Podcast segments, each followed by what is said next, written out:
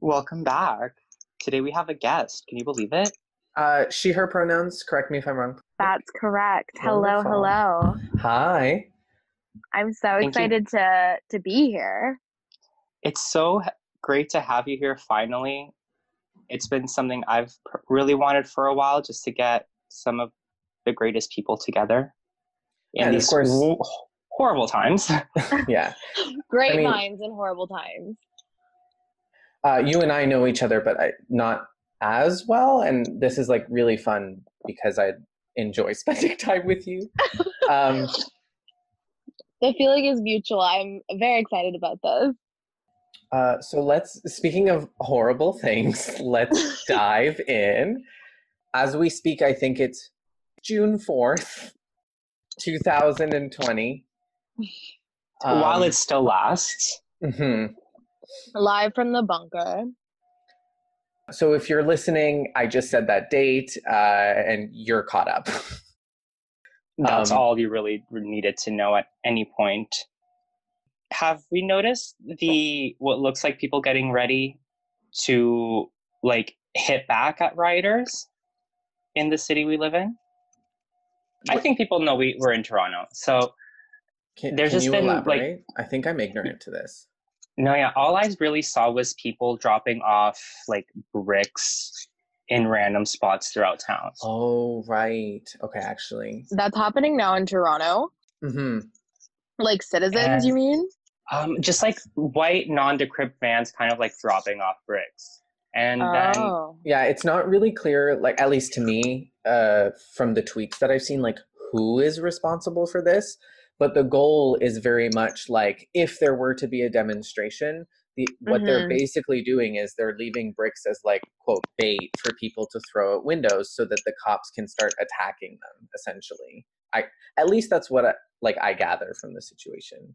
Yeah, I've seen that happening in the States. I was unaware that they were doing it in Toronto now too. hmm There was uh, one near, like, Queen and Ossington. And there have been a lot of big name brand stores that are getting boarded up very meticulously. I saw When- that. And when you couple that with the fact that the demonstrations are not even being organized by a BLM chapter or by people of color anyway, it's scary to think what might be being planned. it's very suspicious, right? Like I feel like with all of the chaos that's happening, a lot of people are taking this on as their own personal the purge fantasy, like live action role play. Absolutely, yeah.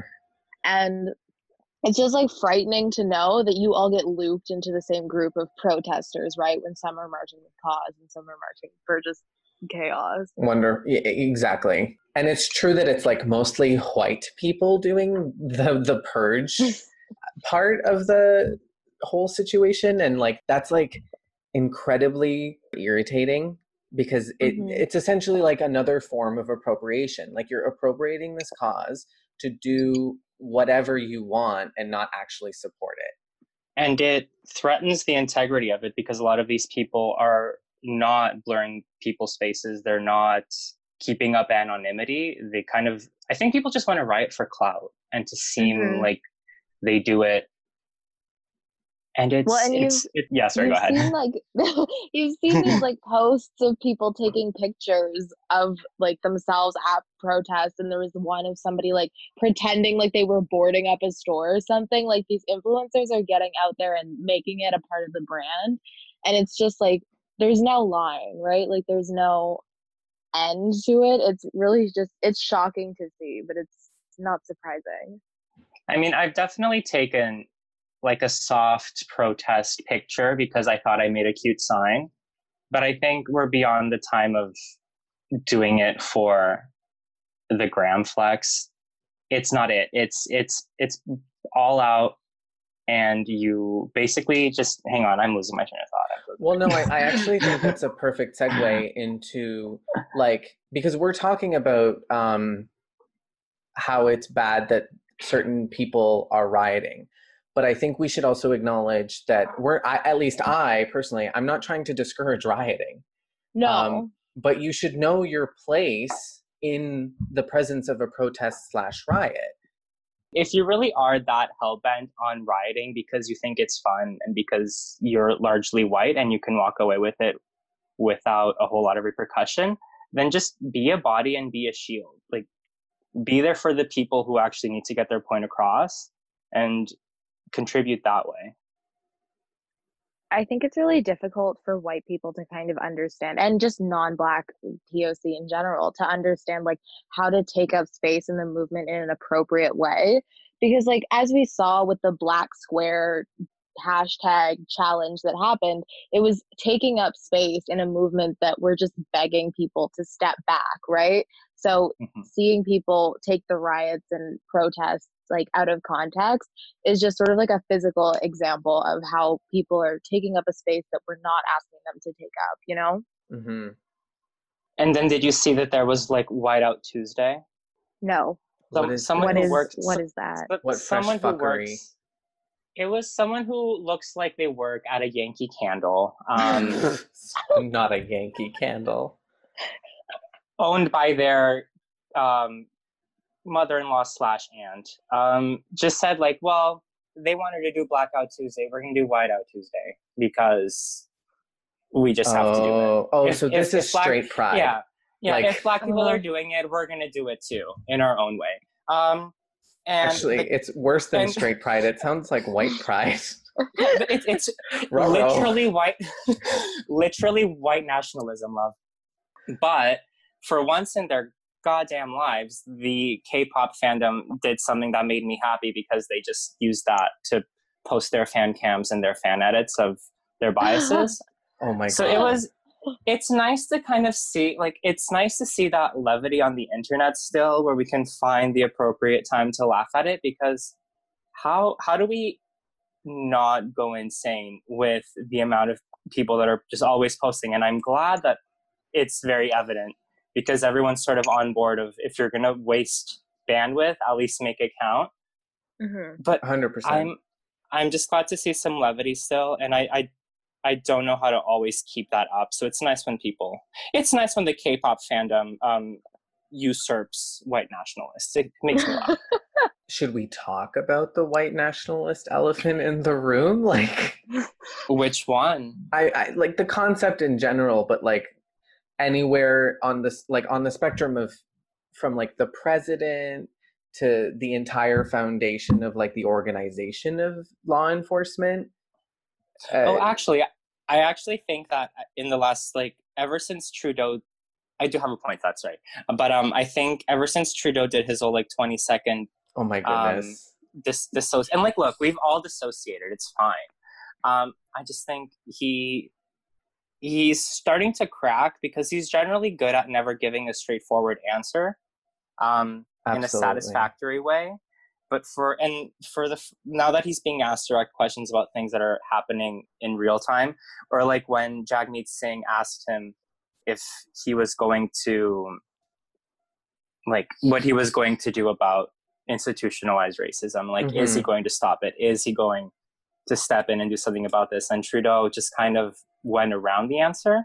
Oh, absolutely. Can I say though, when in history can you uh, remember of another time uh, where the prime minister or president of your country left like their house every single morning at the same time to talk to like you or like everyone, right? So, by the way, I'm not defending Justin Trudeau. That's not where this is going.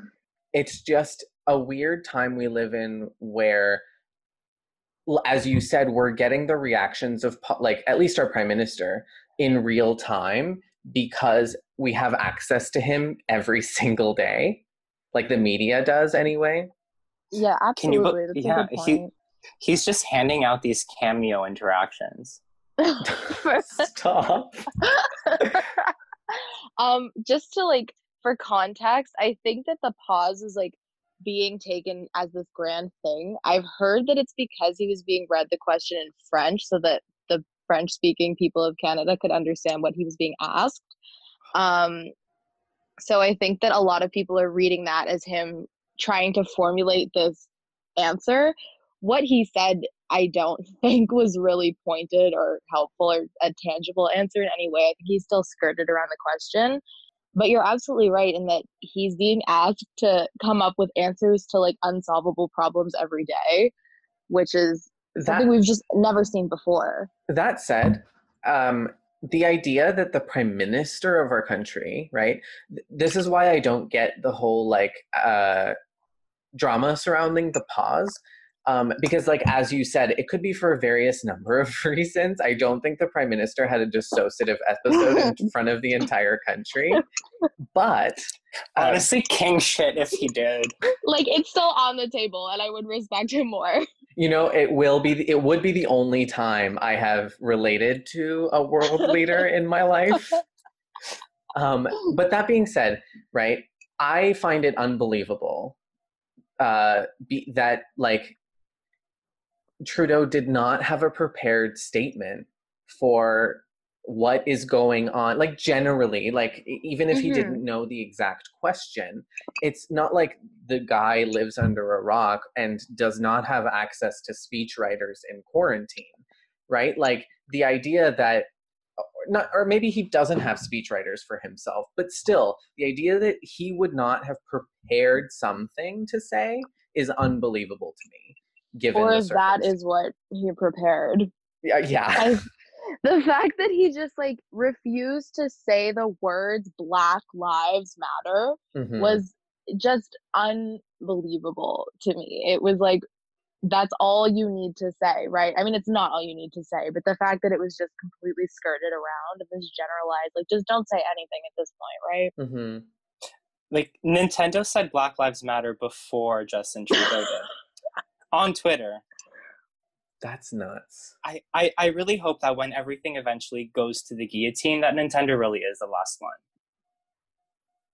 Okay. How have um have you have y'all been having conversations about what's happening with your family?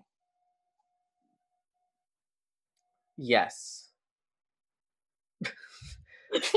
I mean, I can elaborate, but I was also waiting for you to come. Yeah, Next question. Um, mine. Yeah, I'll let you say your piece. My uh, like our my family is already very anti-police, um, because we come from a country where like it truly doesn't matter who you are. the police mm-hmm. is gonna like assault you for no reason um, because we like went through so many periods of having like repressive governments and so my country exists in this weird limbo state now where like the military is very much like oriented in the direction of the people like the a- a- actual real like democratic thinking people are in the military and it's very strange. And then law enforcement is like like a mask off fascists you know? Huh. Um and so like approaching conversations with my parents about what's going on has been like slightly easier. Um, however, they are like very disillusioned. Uh, so I. In which way? Uh, in the sense of like, like when we talk about this stuff, or at least when I think about what's going on, for me, in the back of my mind, there is that nagging uh, voice that's like, "Hey, is this it? Like, is it starting? Should I stop like should i stop doing school and like get out in the street and like you know uh, that that level of like thinking and then when Absolutely. i talk to my parents about that they seem very like disconnected from the movement and i in a way understand because they, there's so much like trauma involved in like as, when they were growing up in the like 60s 70s 80s etc they had friends who would like be murdered because they were socialists or whatever. And so i i understand where like the disillusionment from the movement is coming from because now they're very just like just stay at home mind your own business don't try to change things. Right? And i was like no yeah. that's like unacceptable. It, it just is. And I, and I think that y'all need to like be on my side too. And i tried to make it i try to make it clear like i understand where this is coming from etc um so that's like a dialogue in our house that's like ongoing it hasn't ended quite yet so Yeah, I honestly completely relate to that. My family dynamic is very interesting in the sense that my dad grew up as a Catholic in Derry. Um, so there was a lot of trouble over there with like the British. Mhm. So when he was younger, you know, he was involved in protests and siding with the IRA. He's seen a lot of this brutality that's happening right now. Like he was injured by a rubber bullet himself. So when we're talking, he's very much from like the perspective of being on the ground and giving me all of this really like out of touch advice about like covering my mouth and all this, Mhm. you know, stuff. And then my mom, as a black woman, uh, is seeing all of this happening and it's very traumatizing. And, you know, she doesn't want to talk about it. She's still processing it because she's as not not as progressive as my dad is, right? So there's Mhm. like that kind of dissonance in the house. And then there's just the distance of us in general. So it's not an in-person dialogue that we're having. I understand. Yeah. Mhm.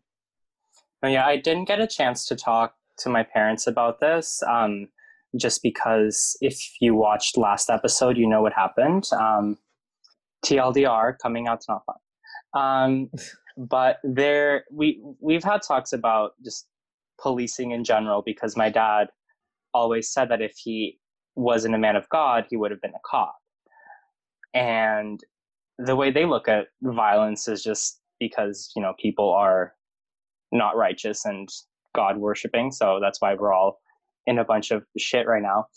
But it's it always ends up being kind of like literally just talking to a wall with them because my dad is on one side saying like no just shoot the rioters because they're breaking the law and if you want things to change then you do so in a civilized way which is so strange considering that both my parents were born like on the tail end of fascist rule in our country. Mhm. Um, they were like infants when when our the former dictator was overthrown, but like it's close enough in time where you still talk about it and it's still a thing in the culture. And I don't know if it's because like we've generally been like people of the farms that we've always viewed the state as like God, king, and country. So anything that trespasses on that is vile and has to be done away with. So it's hard to contextualize this like police brutality and racism also for people who aren't from North America, just because like I think being like Portuguese, we have like a very weird stance on race, especially when you consider that historically we have not always been on the right side of it. And then when you Are you on- referring well- to starting the in, the Atlantic slave trade? um no yeah it was just a cute couple hundred years of making all of our like entire country's money off of the backs of slave trade right. so when you bring people from that mentality into a country like canada where you can kind of just like work be merry have money you don't have to give a shit about race if you're white or you don't even have to give a shit about race if you're not like fully fully white but you get away with the privilege because then it's like don't tell them the secret we want to be friends with the white folks still yeah. so Which is, it's I mean, you know, trash. oh it's garbage i would go down on the i'm running up that hill if they would talk to me hmm I th- I Right. think when we talk about like intersectionality uh, and and privilege, I, one of the like simplest things you can say to anyone is like, don't you think that freedom as a concept is a privilege unless everybody can enjoy it? Like, and then and then like you can start a dialogue there and explain to them like what the parameters of freedom are, like the freedom of mobility, right? the idea that if mm-hmm. you are a person of color, a black person walking down the street, you sh- should have the freedom to walk down that street without getting stopped and or murdered. The and you can start with this concept of freedom and break it down into its component parts. I, I found this an effective strategy in approaching people who are um, apprehensive to talking about the issue, uh, because then you Mm. can appeal to their own morality, hopefully, uh, and explain the issue that way at least and if you want to look at it from like a sense of pedagogy and how people learn because that's what we're all doing. Most of us are maybe for the first time becoming aware of what all these terminologies with regards to social justice have to do with life. And we just have to learn and accept things and that's a process like anything else you learn in your life. And how you teach people and how you have the conversations like if you're going to be like if you're going to be mean they're not going to listen to you. But if you just have a conversation with someone um, they will take your word for it. And you you you it, the approach is always the approach ought to always come from a place of wanting to make the other person truly understand not because you're mad at them not because you think they're lesser than but because you have this piece of information and it's something that we all realistically can contain in ourselves. Like we can all grasp like it it's hard to it's hard to conceptualize like dismantling capitalism. It's hard to grasp the concept of like we have to get rid of the police because we've been born in that. But it's it's nothing it's nothing that's impossible. We just haven't learned how to accept it yet. But we'll just keep throwing bricks until we figure it out yeah i mean i think now is just the perfect time to really like radicalize your friends because it's a pattern, right? Like the Black Lives Matter movement has been around for years, but you've never really seen the type of support that we're seeing now because this was just the final straw for people. So like using this final straw to start these dialogues and start these conversations about like, well, if you're seeing this pattern, then what would it look like if this pattern were to end and where can we build from that? And kind of come like helping people come to it on their own because like shoving something down someone's throat is never going to mm-hmm. help anybody. Yeah, absolutely. I think approaching any conversation uh, to someone who you're trying to educate uh, because maybe they said something ignorant or they're genuinely curious and they're like coming to you for education, right? And I'm I'm speaking of this in like a white person talking to a white person context. I think it's always good to approach that conversation in good faith as the person doing the educating. However, at no point are you also obligated to like take abuse during the conversation to continue the conversation. I think as a white person, you have more obligation to like stand stand up to the abuse and and try to push forward, right? Because the context is very different. I I just don't think that it's any person of color's job to teach everybody they know about institutionalized racism, etc. I, I think if you're a white person, going into this like okay my mind's bust open let's go just take it in stride because there's millions of people who millions of black people who are pro- processing all of this in a way that it's a it just in a way that's a lot of like pent up sadness and fear for so many years and I, I don't want to talk to that experience but it's just seeing and talking to different people it just you see the hurt and you see that it's all just driven by the want to be okay. And people aren't going to always be able to express themselves calmly. So just take take it as it comes and if you're wanting to learn people will teach you. Take the onus to also find it seek it out yourself just because that's good allyship. You can't just expect people to spoon feed you everything absolutely but it's also you know you say we need to learn from black voices talking about black experiences but there are so many books and like articles and like academic journals written by black voices that just because black voices now are mourning and they don't need to educate people it doesn't mean that there's not massive masses of education available Absolutely. so i think just like directing people towards that literature and helping people kind of connect with things that actually engage them is what's really really important right now instead of white people kind of trying to dilute things and, and translate them from their perspective, like really directing people towards that literature that already exists and should have already been consumed. Now and, is the perfect time.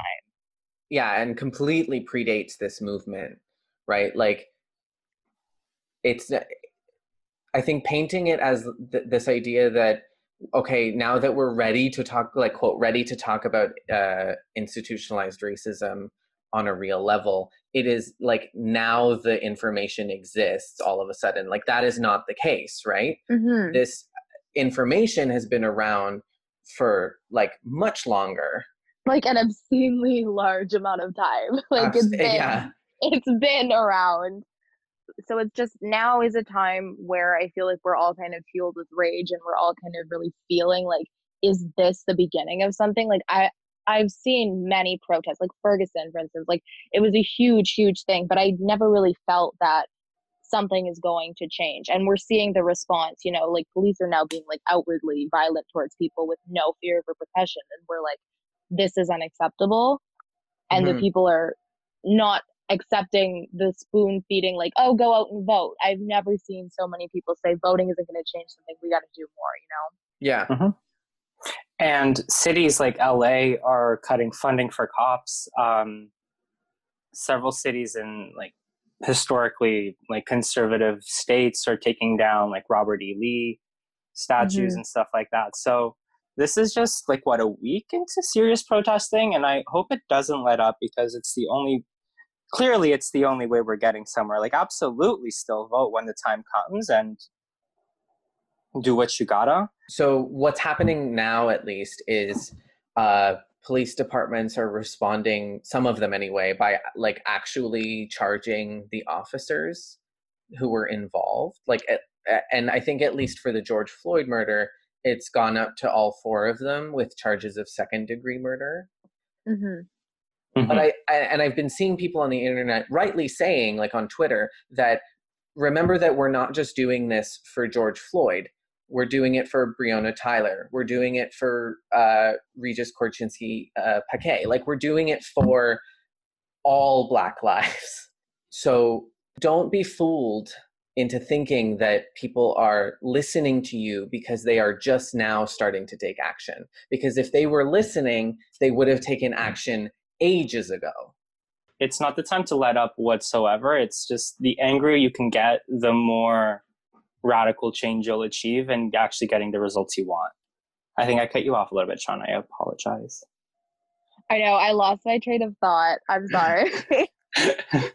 the ADHD is running rampant. that is okay. Did you watch Drag Race? Well, did you watch? Did, did, did you know who won? I do. Okay. Because that Um, was Black Lives Mattering.